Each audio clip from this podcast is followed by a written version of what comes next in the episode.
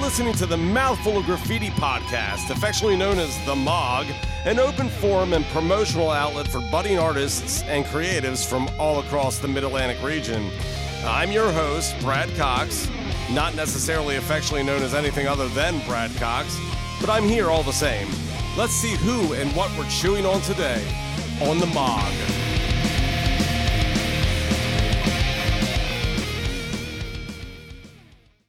Friends, East Coastians, and countrymen and women of all ages, welcome to the MOG.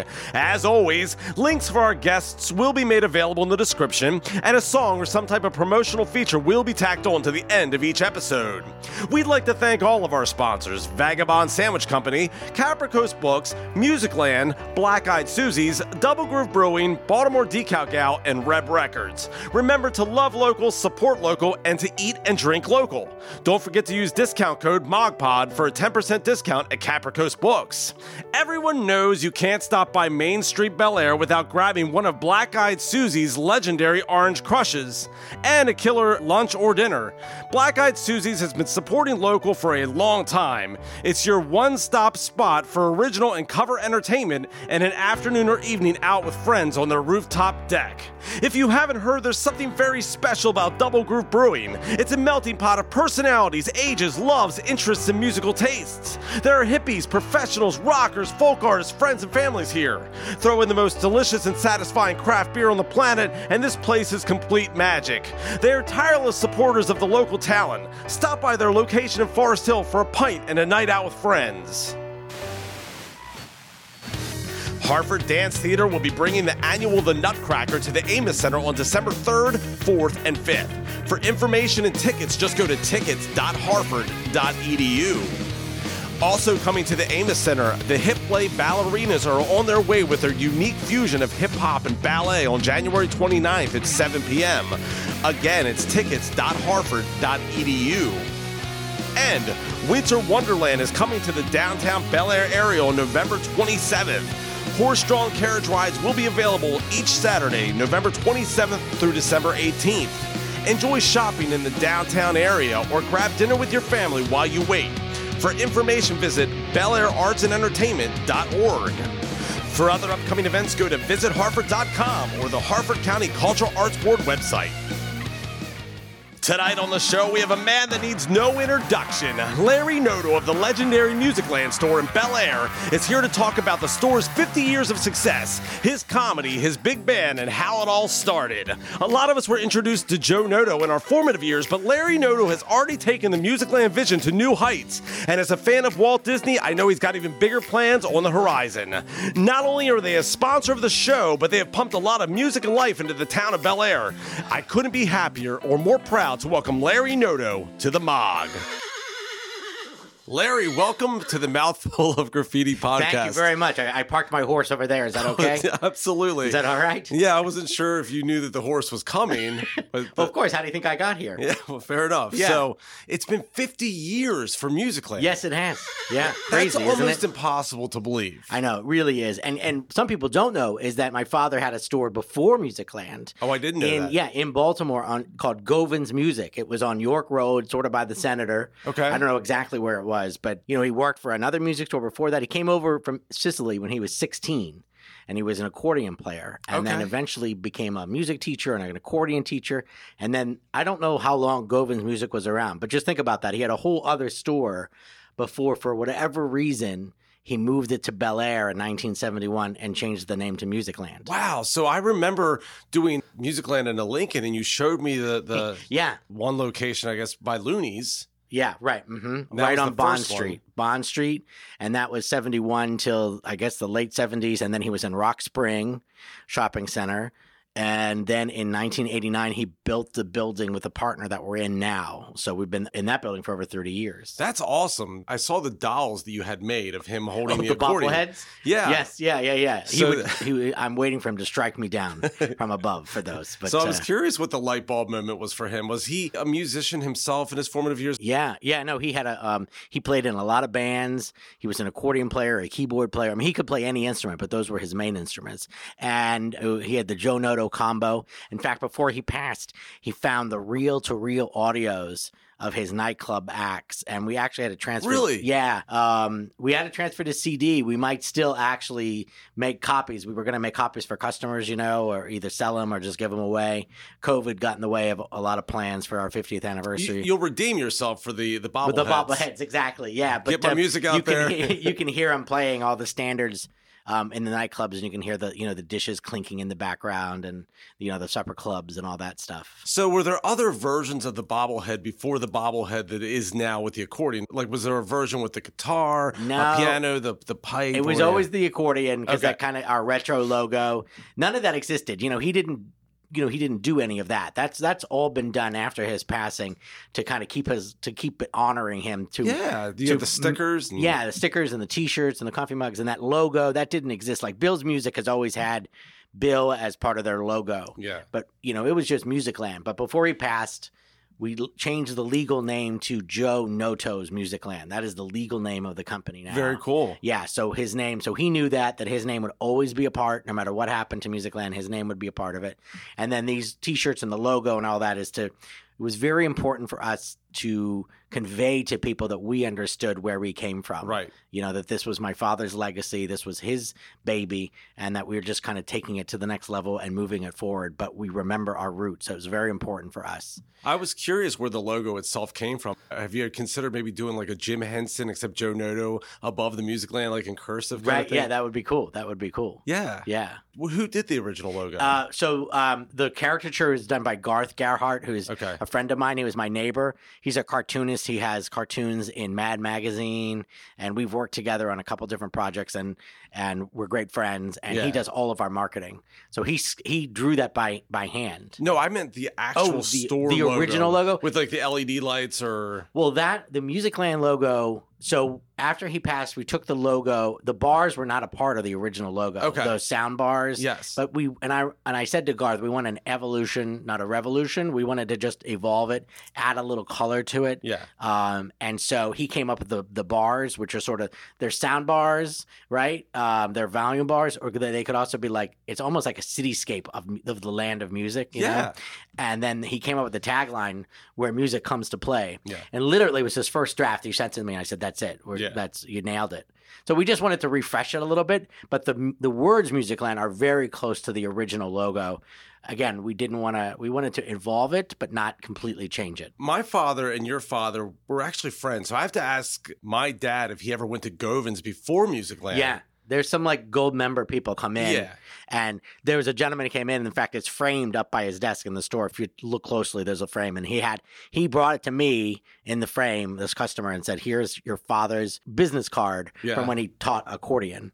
And um, so there are customers that go back, way back to Govins. See, I always knew about the guitar, but not the accordion. Oh, yeah. That was his main instrument. Okay. That's a great picture. My favorite pictures is um, of him in Italy, and there's all these kids playing soccer, and he's on top of the pile with an accordion. He's like eight years old. Yeah. So So in the store, when you would go into Music Land back in the day, Joe would be there, kind of quiet and to himself, unless you would actually go up to him.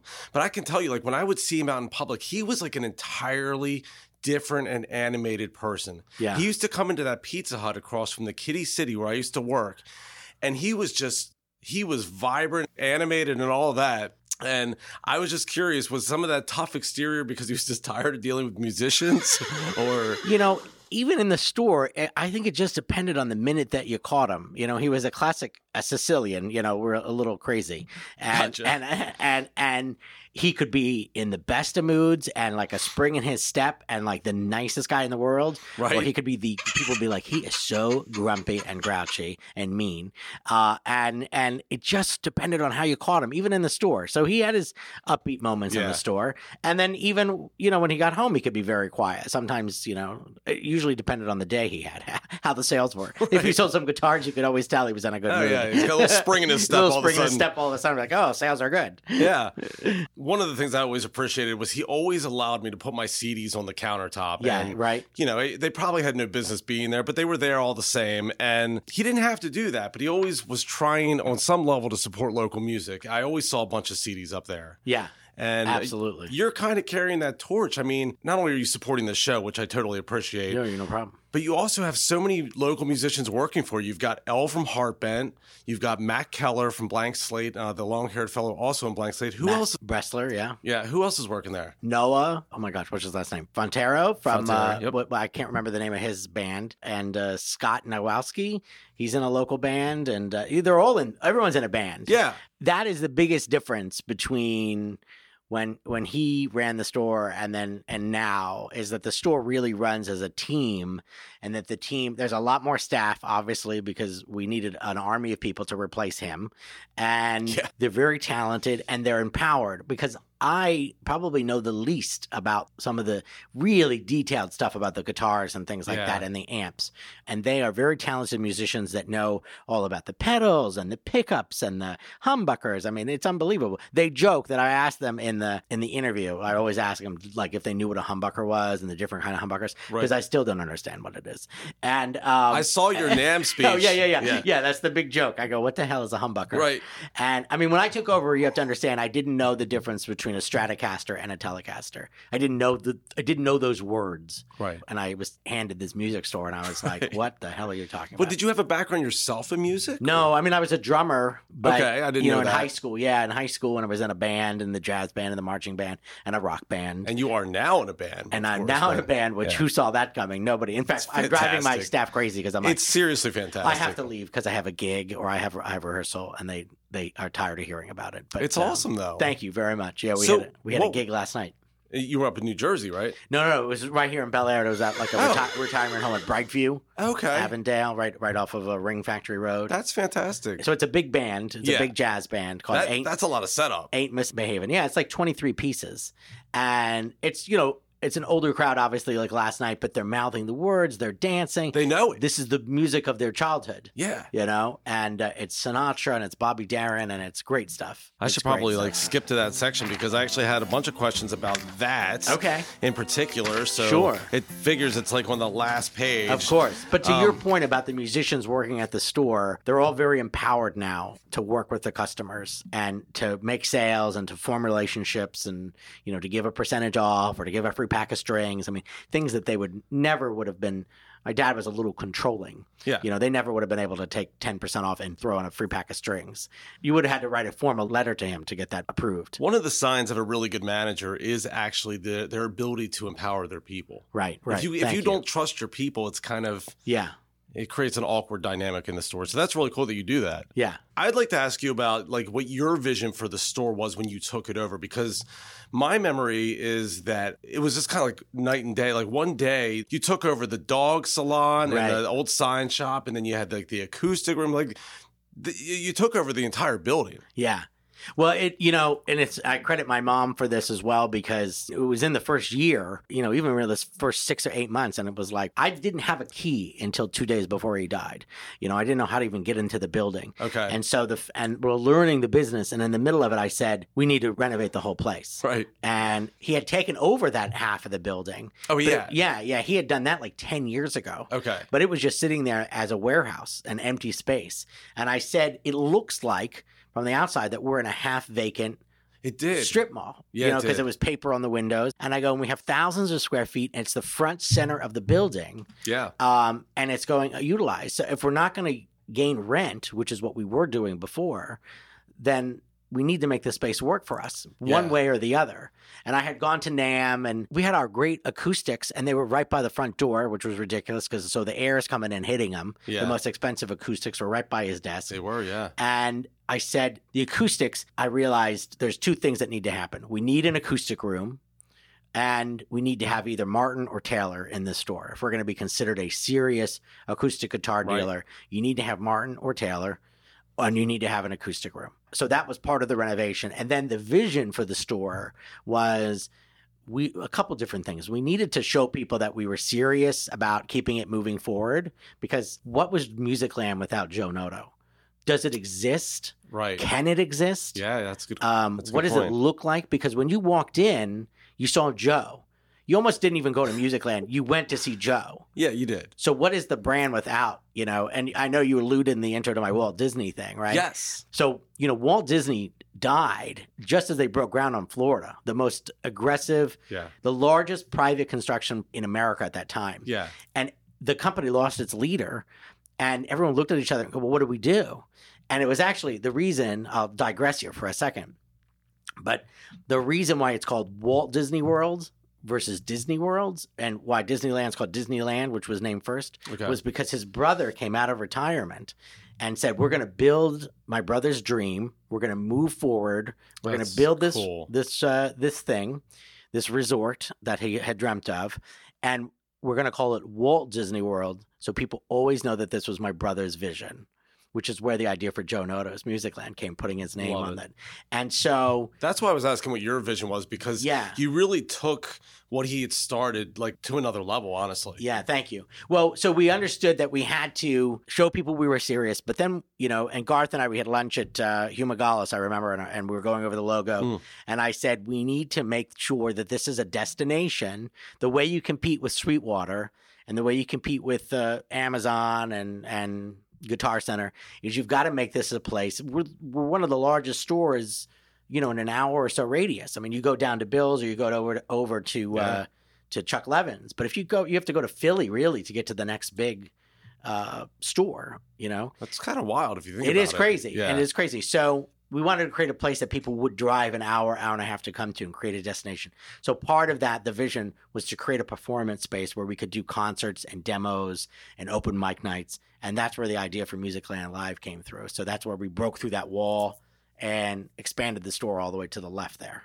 Yeah. And you recently just won Business of the Year from the town of Bel Air. Yes, thank Saw you. pictures with Barry Glassman. and, yeah, you know, uh, th- so that's got to be really cool. it was awesome. But I wanted to kind of go back to the the NAM Awards in 2018. Sure, if sure. anybody hasn't seen the YouTube video of you giving that speech, I mean, I don't know uh, how soon it had been at that point, but it's really uh, touching. To save you time, the Mouthful of Graffiti podcast was granted permission to share the official audio of Larry Noto's NAM acceptance speech for the best store turnaround.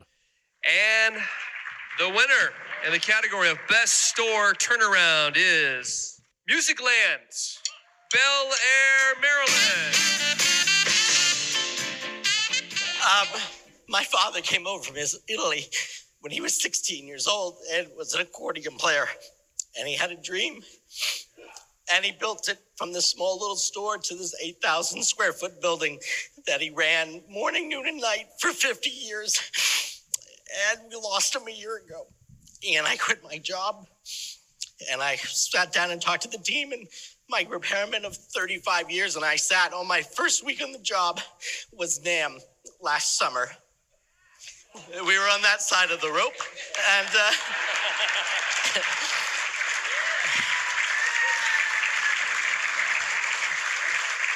the team and the community have done just an amazing job of doing things that none of them did the ordering, the inventory, the pricing. My father did it all. And uh, I just want to say that it was a rep of mine, John Gallus, who said, when I was deciding what to do, my career was in tourism marketing in Baltimore for the Inner Harbor. And he said, You know, there's this thing called NAM, and there's a trade show, and there's lessons, and there's classes. And uh, I said, My God, that's how I learned the tourism industry. And it looks like I'm about to learn another.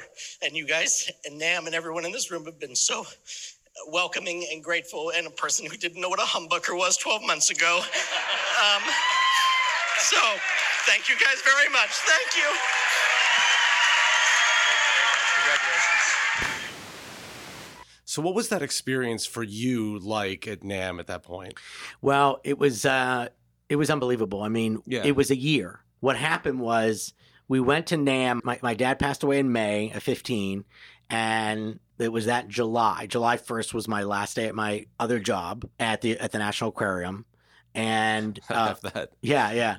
So July that first week after July fourth, it was like July sixth. Gary and I, Gary Linderborn, our repair guy, Okay. we went out to Nam, and we went. You know, we would literally walk into booths and go. I'm Larry Noto. Uh, my father has a store called Musicland. We have a relationship with you, but we have no idea what it looks like. Can you help us? Vendor after vendor after vendor. It was just like, what does Wow. our relationship look like? What kind of turn? And they, they were saying things to me, Brad, they were going like, oh, you get 30, 60, 90, uh, which is like how you pay it. You can pay it in 30, 60, 90 days. And they're like, you get end column pricing with an extra five, meaning like 5% off. I had no idea. what, Right. they're saying these things to me. I go, I wanna- Humbuckers. humbuckers. I go, oh my God. So, anyways, So one of the things we did was go to the top 100 awards, and we were not nominated. We had never been nominated before. And now I always put a footnote. If my father had taken the time to submit us, I feel like we would have been in there, you know. Yeah. But I turned to Gary and I said, our goal is to get on that list one day. Yeah. And a year later, we were not only on the list, but we won the best store turnaround. We had just broken ground on the renovation. Just getting to breaking ground on it was a very tedious, long, very stressful process. The bank and the loan and the construction and the design. And anyway, so it was this wave of emotion uh, uh, you saw in the speech. I could barely, awesome. I can barely Yeah. speak. And I mean, I just was holding back the tears. And I, when I got backstage, I just, I called my mom. I just sobbed and sobbed and sobbed. It, it was just this culmination of, of, um, of this path we had been on that, that, you know, everything was, everything was going to be okay. Yeah. You know? You know he's got to be incredibly proud of you at this Thank point. you. Thanks. I mean, he's got to be. It's like watching his dream materialize in a way that he wasn't able to get it to that point. So, yeah. Yeah, that's really cool. So, a- as a dreamer yourself, are you the type of dreamer that's constantly kind of like moving the goalposts for yourself? Because that's how I am. Yeah. It's like I, I accomplish a dream, and then it's like, well, that's not good enough. Because when I look back at your background, it's like we're going to get into all the things you do, but you've been an author, you've done comedy, you're in a band now, you're running the, the store. You're kind of a renaissance man. Oh, well, thank you. Do you see yourself that way, or I, I think that um, you know, I, I yeah, you always have to, you know, one of the themes in the book is to actually kind of make sure that you take time to appreciate what you have done and what you've accomplished versus what you haven't. So I definitely beat myself up sometimes in terms of I haven't done this or I haven't done that or I haven't accomplished that. We or all we do that. could have done this. yeah, You know, so I have to remember to, you know, kind of be pump the proud brakes of and- yeah to, and and be okay with where we are but at the same time not to get too lazy as to not keep moving it forward i mean we have so many ideas for music land like oh we want to do a recording studio we want to create a record label we want to do all these you know what i mean these are all great ideas Right. you know there's a book that we're we, we are 90% done about the 50th anniversary we want to do an outdoor concert for our 50th anniversary we want to create a nonprofit, uh, a philanthropic side of Musicland. So there's all these things. Then sometimes it's like I can't even get the bills written. It's like so we're so busy. So Right. sometimes it's like okay, well let's take a step back and make sure that we're running the running the store properly and uh, efficiently, and making sure we're ordering right. Make sure we're not, we're not our ukuleles before I go create a nonprofit and uh, uh, create a whole nother set of things for me. this is totally random, but Yeah. th- there was a building. Uh, it was an old bank across from Harford Mall. Okay. I don't know if you remember it. It just sat there forever and ever and ever. It was just this rundown kind of thing that would really not be good for anything but a recording studio because it only Oh. had like four parking spots. And I always thought that would be such a cool place. And, and I'm not sure they've torn down so many of those buildings on Tollgate. I'm not even sure if it's there anymore. uh, Right. Right. But, but do you have any like ideas like of locations or is this just kind of spitball? Well, we have the classroom, Yeah. which we are is underutilized, so we've thought about turning that into a recording studio. So where's the classroom within the, the That's shop? next to Musicland Live, where the symbols are. Like, so Okay. if you're looking at the stage, you would go down that hallway, and there's a classroom that can hold about like 35 people. I didn't know that. Yeah, we do like group ukulele lessons. The idea was to do group lessons. Okay, so it's and, like a rental or- summer camps and things like that. We just haven't done it. so what is your greatest memory in the store so far? That is a tough question. Um, Well, you've had, I, I'm sure you've had a lot of guests come in. Like you had Paul Reed Smith. Yeah, Paul Reed Smith was That was, was pretty cool. a special night. I think you know the things that my father would get the biggest kick out of is like at open mic night when there's like this little eight year old kid that gets up there and plays like he and, and is good. You know, my father would get the biggest kick out of that. I think he would have been honored about Paul Reed Smith Oh, and yeah. and having even guys like Shea Welsh who he loved and Carl Filipiak who he loved having them play there and things like that. So I know that he would get a kick out of that. For me, it's been I'll give you an example of you know, you get these. I knew your father. Everyone, you know, I knew your father. Yeah. Um, but one of the best ones was this guy comes in and goes, you know, I'm in my office. This guy wants to talk to you. Knew your father. Okay, okay, here we go. You know, you know what I Right. mean? Right. Okay. So, um, I mean, like, because you don't understand, like, we would go to Disney World on vacation and we'd be like walking around Main Street and hear, "Hey Joe," it'd be a customer. Oh, that's cool. Oh my God, we couldn't go anywhere. yeah, because I guess he would be in contact with so many people. So many people, and then Yeah. you know. So I'll, I'll tell you two quick stories. Uh, d- tell him. Here's a Joe Noto story uh, of his reach. We're on top of the Arc de Triomphe in Paris. A friend of my girlfriend and I at the time, and we run into these two businessmen that like exchange like take our picture with the Eiffel Tower in the background Right. and all that. And he says, "He goes, oh, we're from Maryland, originally from Maryland." I go, "Oh, really?" I said, "We're from." Um, he goes, "From Baltimore." He goes, "Well, we're we're from a town called Falston." I said, "We're from Bel Air." He goes, "Oh my gosh." I said, "You ever hear of Music Land?" He goes, "Yeah, we rented my son's clarinet there." I was like, "We ran into a customer in Classic. Paris, right?" But the story about uh, one of my best memories is a guy comes into the store and he says, uh, "My name is um, Tony Moscato, and I taught your father how to speak English." Oh, and he was his classmate in one of his first like schools when my father came over from Italy, and the brother, you know, the the the not the pre, you know, the brother said, um, "This is Giuseppe Noto from Italy. Teach him English," and he was his classmate, and he taught him how to speak English. he always spoke English very well. yeah, so. a little broken. He had a Tony little bit of- Moscato did a good job. yeah, yeah, yeah. He uh, is a little broken English. So I was just thinking about this for a second because we were talking about Paul Reed Smith, and it started like triggering my mind. Like I got a Paul Reed Smith over there, Yeah. but then I was like, wait a second. That Gibson on the far left was the first guitar that I'm proud of that I bought from Music Land. Oh, okay. My very first one was like a harmony or something just atrocious, you know, right. something like, you know, Donald Duck might play or something like that. and then I had an Ibanez, which was really cool. And Dave Pace is probably still mad that I got rid of it. But yeah, I got that guitar from Joe.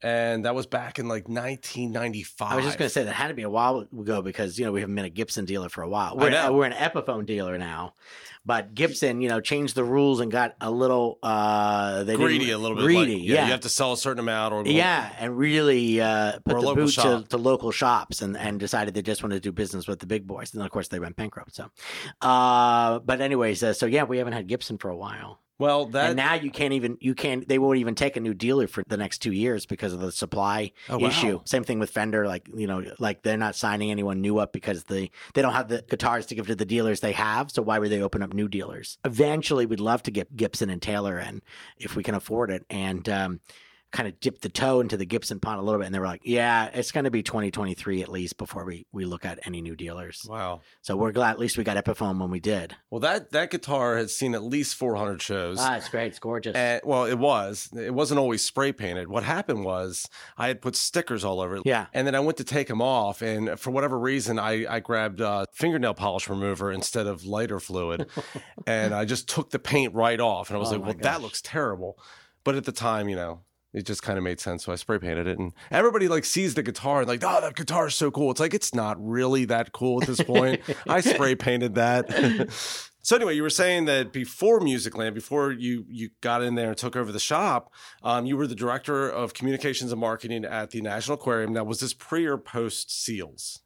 Uh, uh, post seals, yeah. Okay, it was because the I'm three- a huge Seal fan. Yeah, yeah, yeah, yeah. No, I know that was guys. The seals. know I can't that. remember in the seals. I did know that. Um, the seals. I don't know when they left. But that was before my time. Yeah, and I think s- the seals left when they did the expansion. well, I think for Australia. people were throwing pennies in that. Yeah, is that? like they were making wishes. I think and- Schaefer just kept showing up and Yeah, uh, kept probably. sw- swimming in there. But uh, Right. That's funny. So, and you were a graduate from Loyola College. Mm-hmm. yeah, um, and you got your bachelor's degree in the same thing I got mine in, which was mass communications journalism major. okay, cool. Which you were actually able to find a career in marketing, as where I languished in like these brutal sales jobs. Oh my gosh, Yeah, like six, seven years at the Baltimore Sun. It was like Glenn Gary, Glenn Ross. It was the leads. always be That's closing. right. Coffee is for closers. Right. But anyway, you had to have some business savvy getting into this. Yeah, I mean, it's been a nice mix because I have, uh, you know, exposure to some business stuff. Particularly, I worked for, I was the director of marketing for a hotel group for about ten years, and I would sit in on the, you know, just like in the hotels. I couldn't, I couldn't check you in, I couldn't sell you a wedding, I couldn't do anything hotel related, but I knew marketing Yeah. and I knew the city. My whole career was in it was in tourism marketing. I worked for the office of tourism first Okay. uh, I for get it's that. called Visit Baltimore, and my job was to promote the city to travel writers. So if if the if Southern Living magazine wanted to write a travel story on Baltimore, Right. I would be the one to pitch them and show them around, or I'd go up to the New York Times and try to pitch them on a story, Um, and actually, that's why I was in Europe. Was I, I was meeting with international travel writers, so travel book writers and things like that. That's really cool. it was the coolest job. I mean, when you're 23, you, had to can be eat- kind of overwhelmed by that too. it was you know, it was phenomenal because you you exper- you saw the eyes of the city through people who loved it and didn't watch the local news. Right. And my story with Baltimore is a very complicated story. It was a love affair that ended sort of tragically with the Freddie Gray riots. okay. Um, because my whole career was telling people, particularly I always lived in, in Bel Air, Yeah. where and you live in Bel Air and you go, I'm never going to go to the city because I'll get murdered, which I now probably am one of those people that like would think twice about going into Baltimore, which is I I hate myself for saying that because I was always the guy that was trying to change that Your narrative job was yeah. change that narrative. This is a good city with great restaurants and museums because I get to go And it to all is. the museums and all the shows and the and all the restaurants and and and like be a tourist in my own town, you know. Yeah. And so it's a great city, but it's gotten worse. And it, it's and so the night of the Freddie Gray was the day my father changed the name from Musicland to Joe. It was the final weeks of his life, and it really was like him saying goodbye to his life work and turning it into Joe Knows Musicland and turning it into a corporation. And like these were now the, with the lawyer. And that day, I left Baltimore early to be in that meeting with the lawyer and my dad and my mom. So here's my dad saying goodbye to his life's work, and then I go home and the city is on fire. You know, and I the remember that, riots are yeah. it's a horrible It was scary. Yeah. horrible night that set the set the city back decades in terms of PR and image and safety. Uh, and it was really I said goodbye to my life's work that night. Yeah. And I, I think that was the night in my gut I knew I was going to take over the store. Even though I What a didn't wild verb- I- coincidence. I, didn't verbalize. In Yeah. a sen- in a sense. No, yeah. no, it was like this this not to get like too like preordained or yeah, it was a sign from God. Like Yeah. God put me with my family on that day. Any other day, I'd be downtown. yeah. But that day, I was with my family, That's wild. and I said to myself, "This is uh, this is the sign that I needed to leave my to leave my career and take this next step." You and your dad always had a really good marketing sense and how to actually promote the business itself. Yeah, I mean, just I I mean, obviously I'm biased, but the fact that you're doing this show shows that you are caring about the pulse of the local musicians because those are the people that are going to be coming into the shop. But that brings me to your podcast. You have Musicland in a Lincoln, yeah, which is kind of like a coffee and cars. yeah, it was a total ripoff of comedians in cars getting coffee. But what was the what was the impetus for doing that? For one, thank you so much for Thank you, including you me. were great. I mean, I know uh, people loved the episode. I do better on that side. I feel like I was no, like you're doing great. What are you talking about? This I- I is don't great. This is a huge success. Congratulations on your and you know all, everything that you're doing to promote local Thank you. musicians and everything. I get a little nervous sometimes, though. There are times when I get a little bit like, okay, I don't want to mess this one up. You No. know? so I appreciate that. So you started filming episodes. You've had Mr. Welsh, Shay Welsh on Yep. there. You've had myself. Uh, who are the other two? Mike Newberry was the first That's one. right, Newberry. Okay. And then we had Jeff Mullen, who is uh, from Sons of Pirates, who is also our rep for like Shore and Godan and Seagull Guitars. and we thought it'd be fun to have him on. And he was actually great. And um, I think our next one is going to be Sheldon Bear, the um, founder of the Susquehanna Symphony Orchestra. okay. We've got a long list of people. We're trying to do one a month. Yeah, you know, the idea, we had the idea for, again, one of these things like this idea we've had for like five years yeah, it's, you it's know cool. um, and it was going to be musicland in a van and the idea was going to we would pick up guys like maybe pick up like spike settle you know spike or somebody and then and have everyone jam in the van have this big van like the muppets or something you know and um and then my uncle my great uncle my father my my mother's uncle left us this left me this uh lincoln uh, town car, 1990 Lincoln Okay. town car when he passed. And we're like, Musicland and a Lincoln. We got to use the Lincoln. I don't know. So it just kind of came together that, again, something that it didn't it never got off the ground and then the lincoln was the impetus and then we went to film it and then the lincoln wouldn't start right. yeah And the air conditioning, of course, yeah, is the a air little bit conditioning suspect. does not but- work yes exactly as you experienced firsthand So, do you listen to podcasts regularly? I mean, are, are there any podcasts like Joe Rogan or i should but i don't i'm terrible I, I,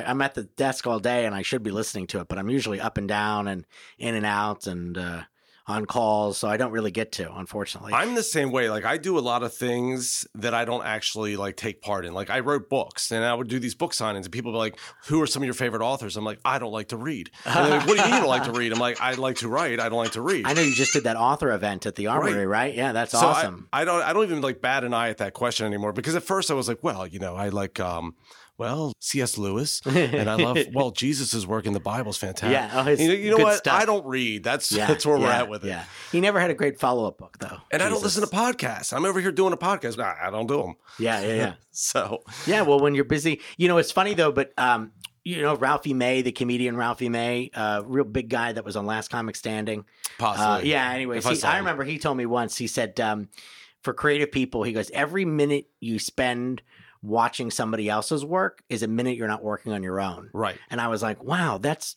really pretty deep there because you, you really need to dedicate every minute you can to your own craft. Did you get your Spotify wrap up today by chance? No. Okay, so if you have Spotify, you might have gotten like an email about your wrap up of the, the bands that you listen to the most this year. Okay.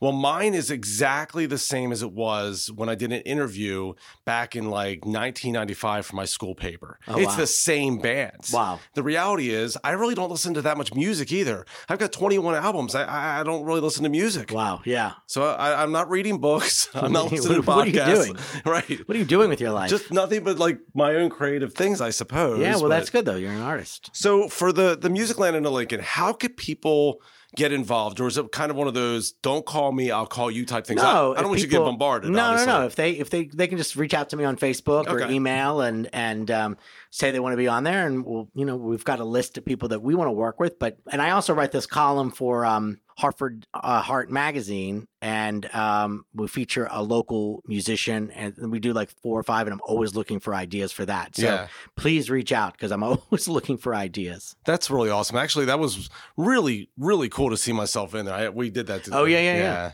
I've given you a Um, lot of press. My God. I know, I know. Just- I don't know how I leave the front door I anymore. know, Oh, my gosh, exactly. How can you stand the paparazzi? So the show Music Land in Lincoln has been a huge success. I, I followed it. Anybody you want to give a shout out to who's helped put this together with you, or Uh, Ryan Depto is the is the is the filmer and the editor, and he does an amazing job. What most people don't know is he's lying in the uh, the back seat of the Lincoln on the floor Right. with his mixer and his laptop and the mics and everything, uh, doing the audio for it while we're while we're driving around. It's, uh, but he's he's been a great. great My help. highlight was actually squeezing that full size, full bodied acoustic guitar into the Lincoln, trying to like play the song. Yeah, he and- sounded great. no, it was it was it was Has a the lot of first fun. song come out? Is it or is that December? What's that? The single on your new album. Oh, Was that- actually, that particular there's three EPs coming out. There's Right. an EP coming out every month, and that EP comes out twelve twelve. Twelve twelve. Okay, that I wasn't song- sure if it was twelve twelve or eleven eleven. The Okay, song that I played is actually on that disc that's right there to your right, see it. Yeah, the Charm City Congratulations. sampler. So Nice. I'll give you one before you leave, and you can Ah, check thank out the you. real version of the song. But Thank you. Oh. um, anyway, I want to talk about your comedy. Okay. You brought me a, a killer book here. You haven't So- read it yet, so you don't know. Well, I don't, but I'm assuming that it's but it looks killer. yeah. So um, I was actually going to ask: Is the book autobiographical or is it just comedy bits? It's both. So the Okay. like it, it- the chapters alternate. So there'll be a chapter that's just a comedy bit, um, like stuff from my stand up that that just in, in written form, and then the next chapter is a narrative. Okay. and then it goes comedy narrative, comedy narrative. We talked pre-podcast a little bit about Brad Garrett, Yeah, and there's a really cool story that goes with the book. Yeah, yeah, yeah. Probably one of the coolest things that's ever happened to me was so Brad Garrett, everybody loves Raymond. I got the opportunity to open for him down at Ram's Head in Annapolis. That's awesome. So it's amazing, right? And it's so funny because, you know, you I worked I've been very, very, very lucky to work with like a lot of big name comedians. Right. And you and you and you you want that moment where they're like, You're funny, kid, come on tour with me and I'll make you Right. famous. Ah. You know, I don't know why they talk that way, but they do. And uh, I'm in my trying to head, think who that yeah. impersonation Yeah. reminds me of. It was probably a little John Lovitz, maybe a little A bit. little but- bit, yeah, little bit, yeah. But uh, um, I worked with John Lovitz, and I came back and um, in between the shows, and I was like, oh, I was like, oh man, you did a great job, and he goes, jealous. I was like, oh my god, John Lovitz just did. And then I was talking to him, and he's like, why are you talking like me to me? I was like, I don't know. right. Yeah. So, anyways, um, I'm driving down, and I said to myself, just this is one of those moments. Just enjoy working for Brad Garrett Right. just enjoy tonight. This is a childhood dream, is one of your favorite actors, and just take it in and don't think about anything else but tonight and absorb it and enjoy it and be grateful for it. And so, in between the two shows, he comes up to me. We're in the green room together, and he goes, "You're really funny." And I was like, and I just thought he was being nice. Right. And he goes, No, no, I'm serious. He goes, I have a club in Las Vegas. I go, I know it's in the Tropicana, right on the right on the strip. He goes, um, why don't you come do a week? A week in Vegas. I go, oh my god. He goes, when are you available? I go, whenever you want me to be. What, what the hell are you talking about? Cancel my, uh, you know, my, my whatever. Uh, I'll Yeah, be I there would've wherever just you want me to melted be. like butter. Yeah, yeah, yeah. So the next day, his manager, he he uh, reached out. His manager emailed me and said, when are you available? And I said, I'm pretty much open for you. And then it was like months before I heard from them again. Okay. I was like, oh, every day I would just refresh my email, just refresh, refresh, refresh, just waiting for this email. And then it was uh, Labor Day weekend, and then I did a week in Las Vegas. That's incredible. Yeah, it was incredible. I would hope you got paid for these shows. Yeah, yeah, yeah. Like you broke even by the time I can't remember if Right. they they probably paid for your room and board, but not your flight. And then you know you're in Vegas for a week, and you know that was a really. imp- I talk about this in the book, and it's kind of a theme of the book about if I was a real comedian, my life would be on the road, living out Right. at hotels. It's a very lonely life. And the thing about Vegas was every night of the week. I had somebody from some part of my life in the audience. My family flew out, friends flew out, friends from California flew Yeah. out, my friend from Florida flew out. Was your dad there? my dad did not go. Ah. You can't get him to leave Musicland, and I can't remember if he was sick then or not. But Okay. um, he did not go. But my mom and my cousins from Pennsylvania, I had friends in Vegas that came. You know, so there was every night I would have drinks or dinner before or after the show. So I wasn't this like alone comedian with Right. no life And you're in Vegas. so- and I'm in Vegas, and and um, but my point was is that the show was awesome, but I realized what was really awesome was that I had a life full of people to share it with, and I don't know if you get that as a touring comedian. You know Right. what I mean? You're, it's a very lonely life. So part of the book is talking about how it's certainly a dream, and certainly you think about you know I'd love to get the sitcom and all that. right. I was working in New York once, and um, it's called a bringer show where you if you bring ten people, you get time, you know, and um, but you never know who's going to be in the audience. And it was a Monday night and Tuesday, I get a call, and it's CBS primetime casting, and they were in the audience the night before, and they said we liked what we saw. We want you to come. We're going to send you a script for a sitcom, and we- you're going to come in Friday, and we're going to put you on video. What? And it's literally nothing, nothing but you read for them, and they put the video and they put it on a shelf, like just in case. And literally nothing ever happened from it. But I'm like lit- sitting in the waiting you room. would be great at that. uh, I mean, of course, you know your mind goes. Yeah, you oh, are. I'm You're gonna already be- I- famous. I'm and, yeah. famous. They're gonna ask about my life. There's gonna be a sitcom about you know my life. Everybody loves Larry. You know, it's gonna be great. right. Everybody You loves know, Larry.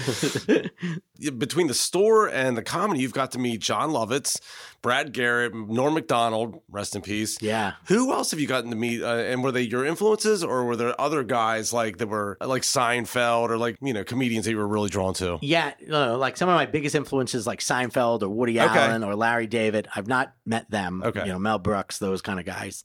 Um, but you know, I have a funny Seinfeld story. Oh, I gotta do you tell really? Yeah, well, I'll just tell you real Okay. quick. So I was working at Tower Records in 1996 out in Hollywood. oh wow, Okay. And this guy, it was Seinfeld. He comes up and he's wearing like a big kind of a tan trench jacket. And I was like, my sister loves Seinfeld. I got to get his autograph. So I take a piece of receipt tape.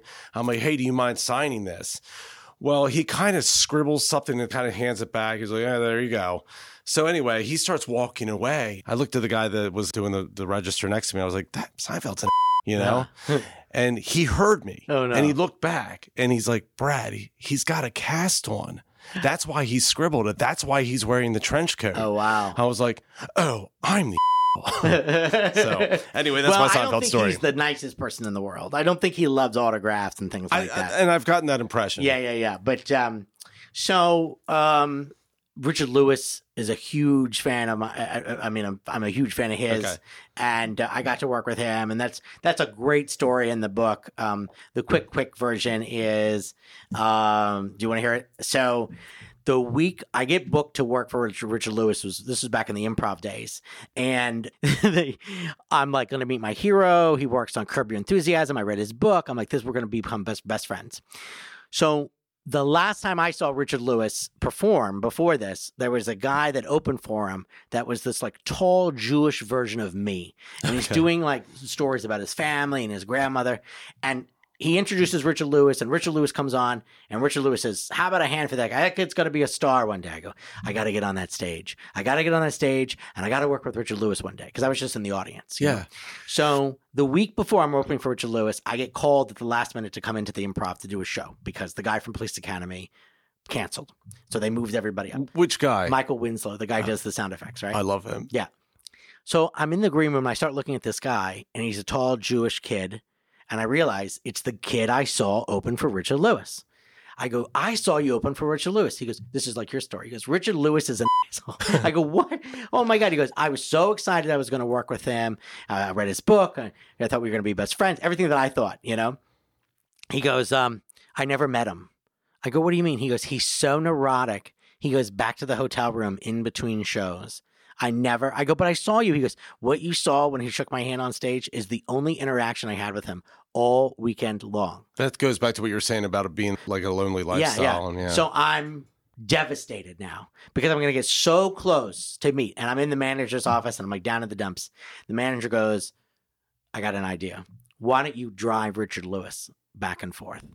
I go, what? Do you, how is this going to work? So this is what we did. I went up and started the show because I was just the first guy back then. So I did my 10 minutes and then I brought in the middle guy who does 25 minutes.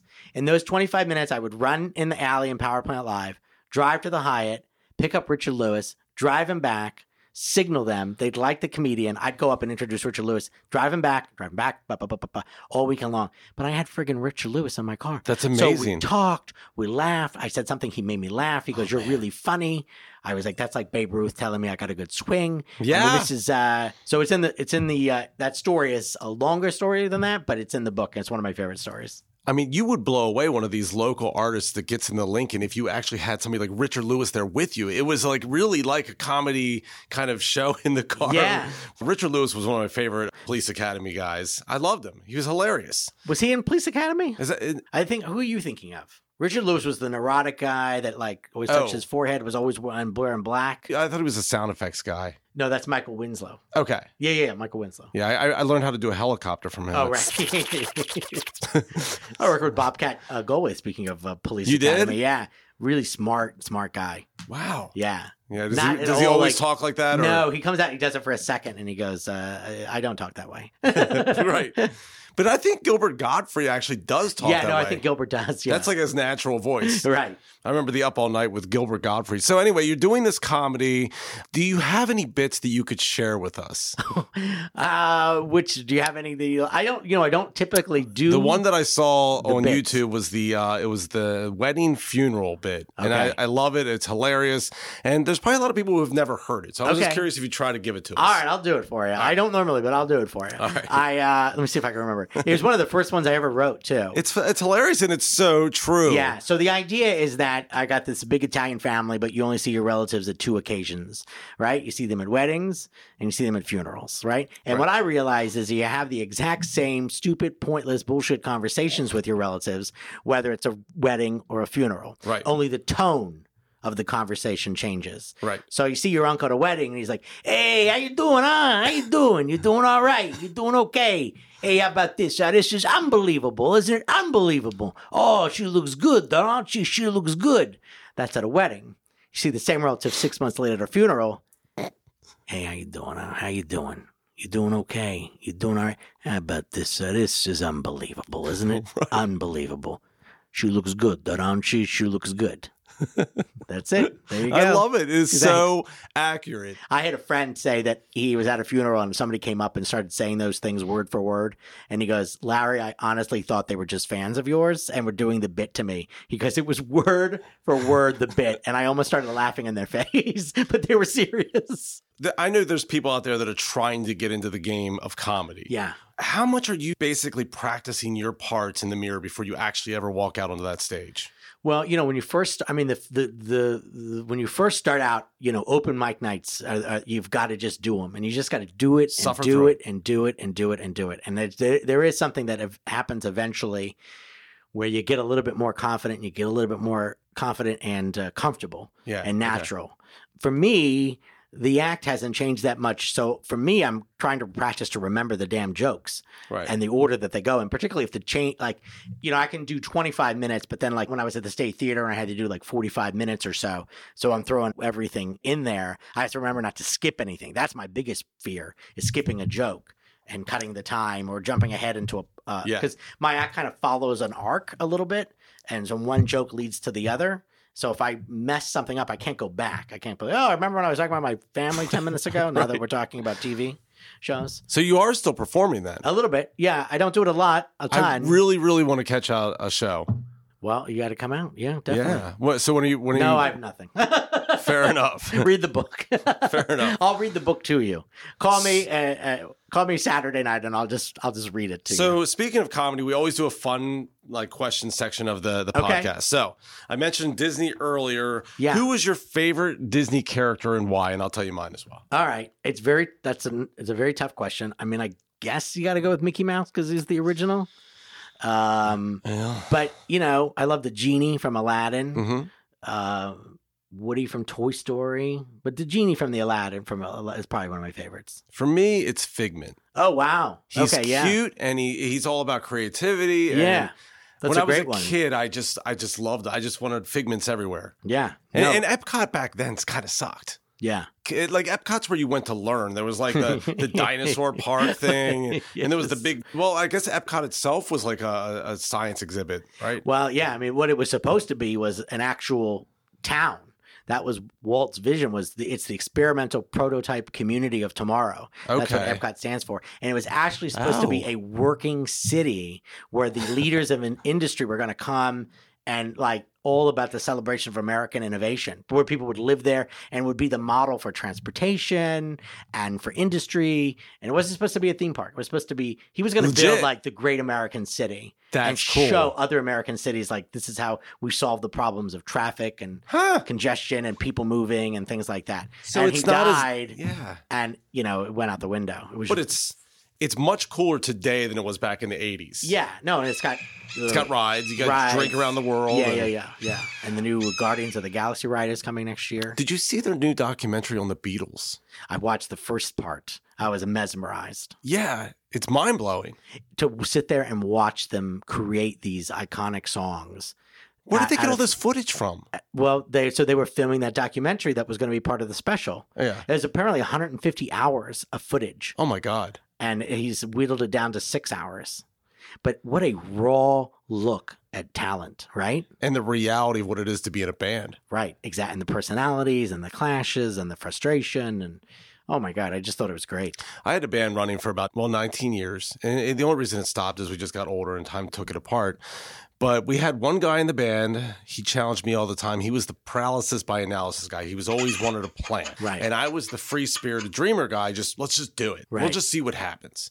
And I think it was the combination of our two personalities that actually made it sustained for as long as it did. You needed that, and you saw that in the Beatles Yeah, documentary. right. With Paul, George really- is just trying to keep the Yeah. train on the tracks. Like Yeah. guys, Yeah. Well, yeah. And Paul was very much the analytical one, wanting to analyze everything and be Yeah. methodical about it, and and Lennon just wanted to write the songs. Yeah. and Poor Ringo's just sitting there trying to drum. I heard But- uh, they're. Oh, go ahead. Go ahead, no, go ahead. I was going to say, I heard they're actually doing a documentary on one of my favorite bands growing up, the Sex Pistols. Oh wow, So for Disney to be tackling that, uh, my point to that was that Disney has definitely changed its image since we were kids. When we were kids, it was strictly family entertainment. That Mm-hmm. was it. And now they're branching out and they're covering the Beatles, they're covering the Pistols. It's. Do you like the evolution? Of them Yeah. being kind of a one-stop shop for entertainment. yeah. I think that they're they're still, you know, I think they struggle like with um. Didn't they take over uh, when they took over Marvel? They got Deadpool, which I think is a Yeah, is that's a, real risky for them. i- is a is an interesting. Um, Yeah. What do you call it? I IPM or or uh, intellectual property um, uh, for them, but um, or IP rather. But um, yeah, so I think that I think that they're still you know they're not going to go too crazy on things. They got rid of Miramax and some of the edgier movies that they were making, and they're really about they're really about uh, franchise uh, IPs that they can turn into toys and movies, and Mhm. you know, there's a lot, the new CEO is getting a lot of flack for being making a lot of like decisions that are anti magic and pro money. You know, like this whole you have to pay for fast passes now where they were free. You have to pay, you can pay to get into onto a ride faster Yeah. now. Um, so it's it's an interesting time for them, and uh, hopefully they hopefully the creativity doesn't get squashed because Bob Iger was a great businessman, but he he did some great creative things by you know getting Lucasfilm and getting Marvel Yeah. and getting all these franchises in there and getting all the uh, the intellectual properties under the Disney umbrella and Pixar, save Pixar because Pixar was a dead deal. They were leaving. Really? Uh, yeah. Oh, the um, b- uh, what's his name? Uh, Michael Eisner and Steve Jobs had a huge falling out, and the, the deal was over. Their their contract was over. But Disney controlled Toy Story and the character, so Disney was going to actually make the next Toy Story movie without Pixar, which is like Huh. making a movie of your babies without the parents. yeah. You know, Right. and um, one of the first things Bob Iger did was call Steve Jobs and say, "Let's try to fix this. Pixar belongs with Disney." it does. and um, they ended up buying him. And he bought him out for billions of dollars. So now they got the Muppets. they had the Muppets. Yeah, they bought the Muppets. Yeah, See, I was a Muppets guy. I'm a, I'm a huge Muppets guy. They're I fantastic. just watched the Muppets Christmas Carol. So good. I think that's probably the best one. I it mean, is so good. I love Scrooged. Yeah, get oh, me Scrooge wrong. is great. It's- It's apples and oranges, really. Yeah, yeah, yeah. So, uh, favorite Disney movie, 80s or 90s, like Honey, I Shrunk the Kids, Little Mermaid, Nightmare Before Christmas, Hocus Pocus. I love Nightmare Before Christmas. Okay. It's one of my top 10 films. Um, I'd have to put, you know, Toy Story and Up and Ratatouille in there and Aladdin. You know, those were, I mean, I, Ratatouille, oh yeah. I love Ratatouille. Yeah. Yeah, I, I do love them. But I mean, um, you know, growing up, I remember seeing Beauty and the Beast and The Lion King and, you know, that, that, at, at Tollgate movie theater. Remember that? Yeah, I do. There's a part of me. Okay, so this is the weird thing about Tollgate Mall in general. right. Th- There was that middle section. There was like trees growing out of the middle of it. but Right. There was the the arcade in there, and my mind still believes that somewhere in the middle of that shopping center that's now Michaels and all these other things, that there's a Carvel cake place in there, and there's a replay arcade. like like there's some remnants of that yeah, old right. building, Yeah. but it's not there anymore. No, no. But yeah, I do remember it. What's your favorite Disney movie? Oh God, it would probably be it would probably be Nightmare Before Christmas as well. Yeah. Yeah, The music is so good. yeah, The music is just great. uh, and then of course all the films that they did do with Pixar, like Wally. Yeah, you did say 80s. And, yeah, Wally's great. I, I you said love 80s and Wally. 90s, so I would go, uh, I had to pick a lot. I would say Aladdin. Yeah. Wally's basically a, a baby short circuit. Yeah. He's the adorable. first half hour of Wally is is genius. Yeah, It's it's really I great. never The thought same- I'd cry at a robot movie. I know. How about Up? My God, the abortion. haven't seen scene. it. Oh, you haven't seen the Up? no, Oh, it's a great. You know, particularly the first ten minutes is is uh, it's just it's just it's a great film. It's gorgeous. so you're a huge Disney fan. What, what is it about Disney that resonates with you? You know, I was thinking about that, and it's there's a couple of different things. First of all, this idea that the, all this creative energy goes into someplace that everybody can enjoy, no matter what your background is. A place that family, you know, that was the story that Walt was sitting on a bench and his girls were on a merry-go-round, and he said there should be a place where families can do things together, you know, and there was the one place my father would go on vacation. So I'm sure that had a lot to do with it. Growing up, going there, that was very much my our families. Our families, like some families, go to Ocean City, and we would do that. But my dad would go to Disney every two years, and then eventually every year he would take off a week from Musicland and take us to Disney World. That's cool. And it was, ma- and he loved it. He was a kid. He loved it as much as we loved it. And my mom loves it. And they're- my both my parents were kind of kids at heart. yeah, You know, so I was raised that way. So there's a there's a personal connection. But then the more I read about Walt, and it's not just Walt, and it's not even Disney movies. It's, it's the Imagineers. The fact that one man and his vision could could create so much and get these people. The if you really study like the Imagineers, the first Imagineers who helped build Disneyland Mhm. and worked on the projects, some of them had never done some of this stuff before. But he would just go to them. Like there's a great story about I didn't even know about the world's you know like it's a small world and things like that were Yeah. built for the World's Fair. They had like six weeks to build that. really, Like, like and they it didn't still stands. have- they had they didn't have a sponsor, and and and Walt comes to them. Like I I've been very lucky to meet. Like I go to these conventions because I'm a total dork. Like I've met the Imagineers who wrote. Pirates of the Caribbean, the, the song for the ride, and the, literally the story goes: Well, I was in my office, and Walt come in and said, um, "I need a story. I need a song about pirates. Write me a song about pirates." And literally, the mind, you know, yo ho, yo ho, pirates life for me. It's like this iconic pop culture spans Yeah. the, our childhood, and these people just write these songs and create these rides and design animatronics that had never been built before. And all because this crazy man, Walt, like they believed in his vision. So, and the same way, reason I like, you know, love Jim Henson for that, Yeah. for that reason. They took their creative genius and applied it for good and, and for family and, um, and for joy. Uh, you know, there's so much nonsense and evil in the world There is. that they decided that their their their enterprise was going to be around joy. And what's better than that? I mean, you exude positivity. Thank you. It you- gets harder. I, I Sure. struggle the the older I get, and running a small business certainly doesn't help that. But uh, That's well. but I try. It's got to be stressful for I don't, sure. I don't think I'm as joyful as I was 15 years ago. I Right. used to re- 20 years ago. Uh, oh my gosh, you know what I mean. But I try, yeah. and it's just it's just a little harder. I see. I'm a little upset with Disney still because they got rid of my favorite ride, which was Mr. Toad's Wild Ride. oh wow, I I am furious because I I loved Mr. Toad. And I know Yeah. he pops up in different places throughout the park. I think he might even be a headstone at the the haunted mansion. Yeah. I think that they uh, you can still ride it in Disneyland. Oh, is, is he over there? Yeah, the ride is still in Disneyland. Okay. the original. Yeah. Yeah. Mr. Toad. So you just got to go to California. All right. Fair enough. Uh, Donald Duck, Daffy Duck, or Scrooge McDuck. Scrooge McDuck. Okay, so you're sticking with Disney on this. See, I felt like Oh, did you say Daffy Duck? Was that Daffy- an I option? love No, no, no. Daffy Duck. Yeah, yeah, yeah. No, he's funny, but yeah, Okay, so it's still Scrooge McDuck though. yeah. Okay, so that takes me to the next question, which would be Nintendo had a ton of Disney games. You had Mickey Mouse Capades, you had DuckTales, you had Rescue Rangers. Did you have any of these games or I'm a sure I favorite? did. I don't. I don't remember, but I, I can guess tell you're a little you, younger than at I this am. convention when they were bringing back Ducktales, they had a giant pit of gold coins, and that you could du- jump into like the Ducktales and Really? get your picture taken in midair. And we did it. Of course you did You're it. so jealous. so how old are you? Forty-five. Okay, so okay, so you are the same age as I am basically. Okay, cool. So I thought you were a little younger for some reason. You're just aging better. That's what it is.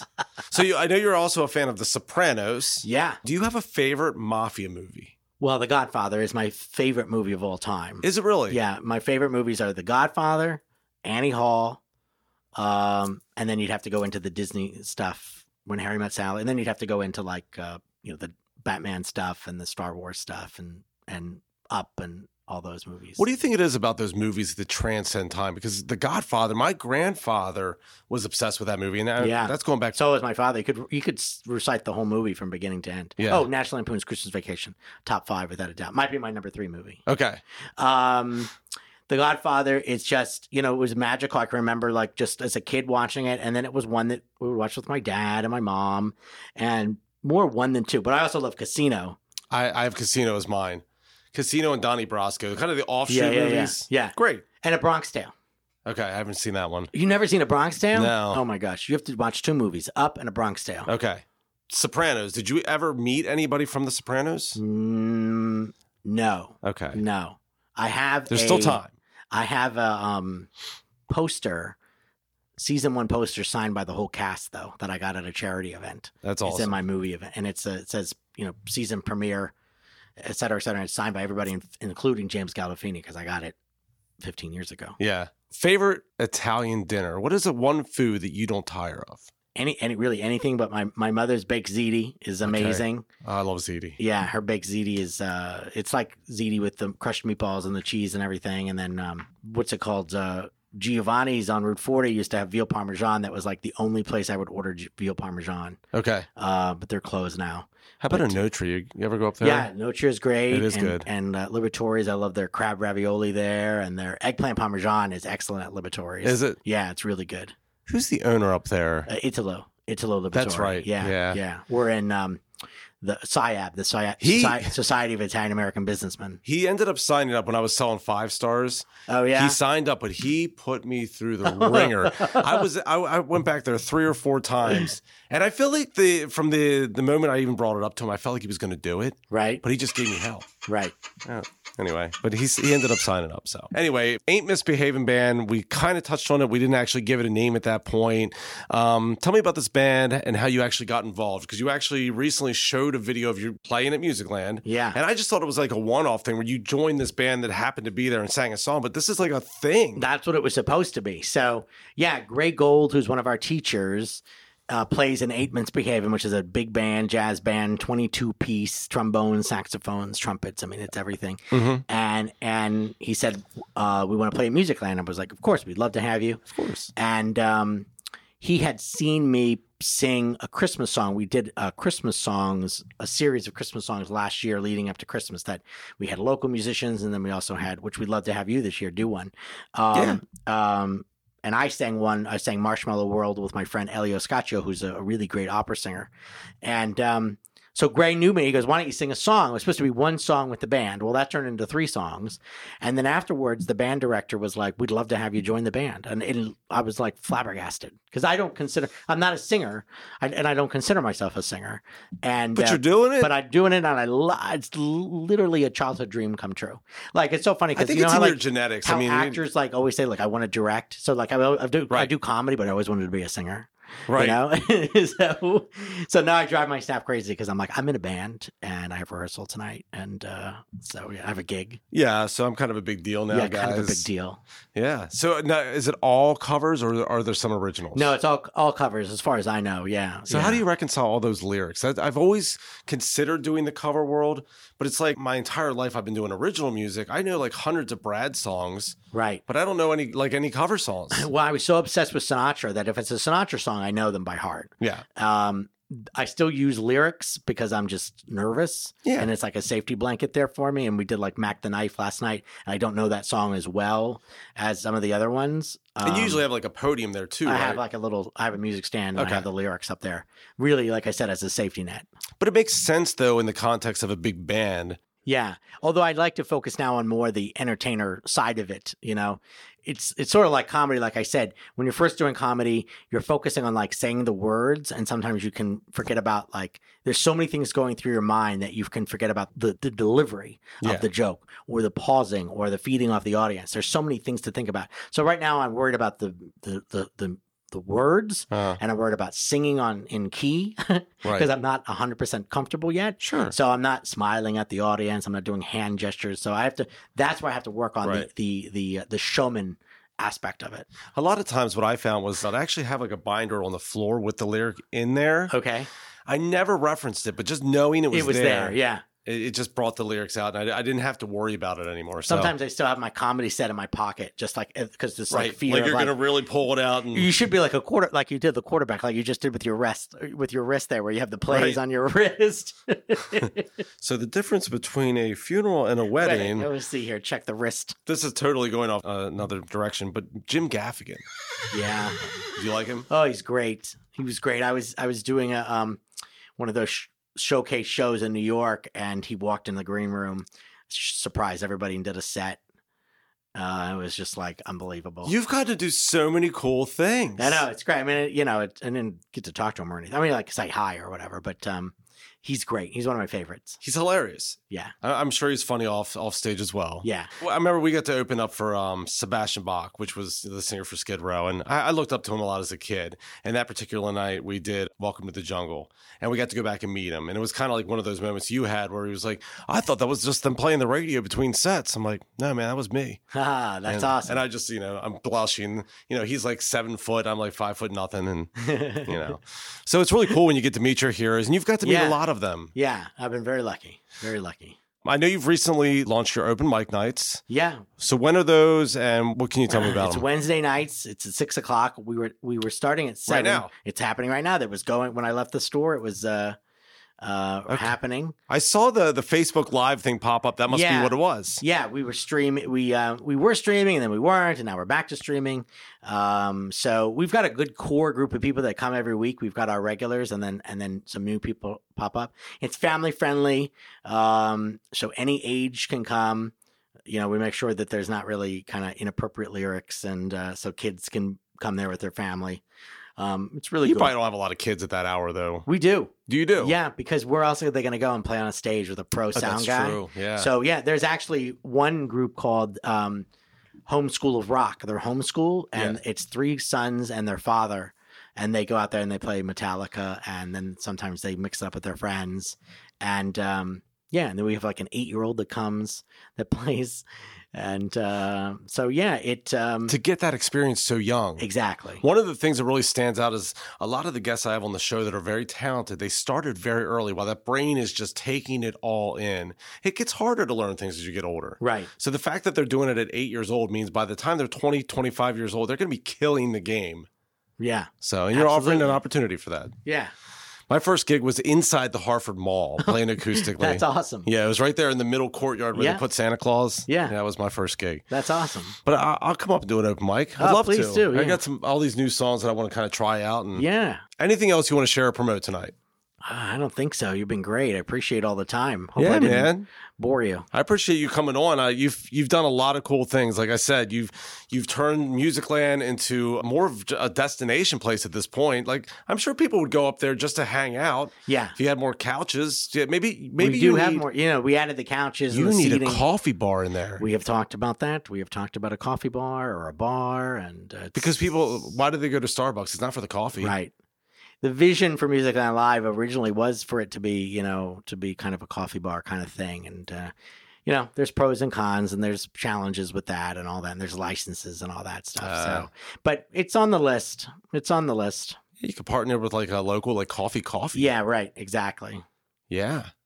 That's awesome. And you've obviously got the comedy. You've got the Ain't Misbehaving Band. A lot of things going on with you. You got Musicland and Lincoln. But Larry Noto, thank you for being on the show. Thank you, and thanks for everything you do for local musicians. You're- you're- Absolutely. it's awesome. Yeah, man. I appreciate you coming on. Thank you.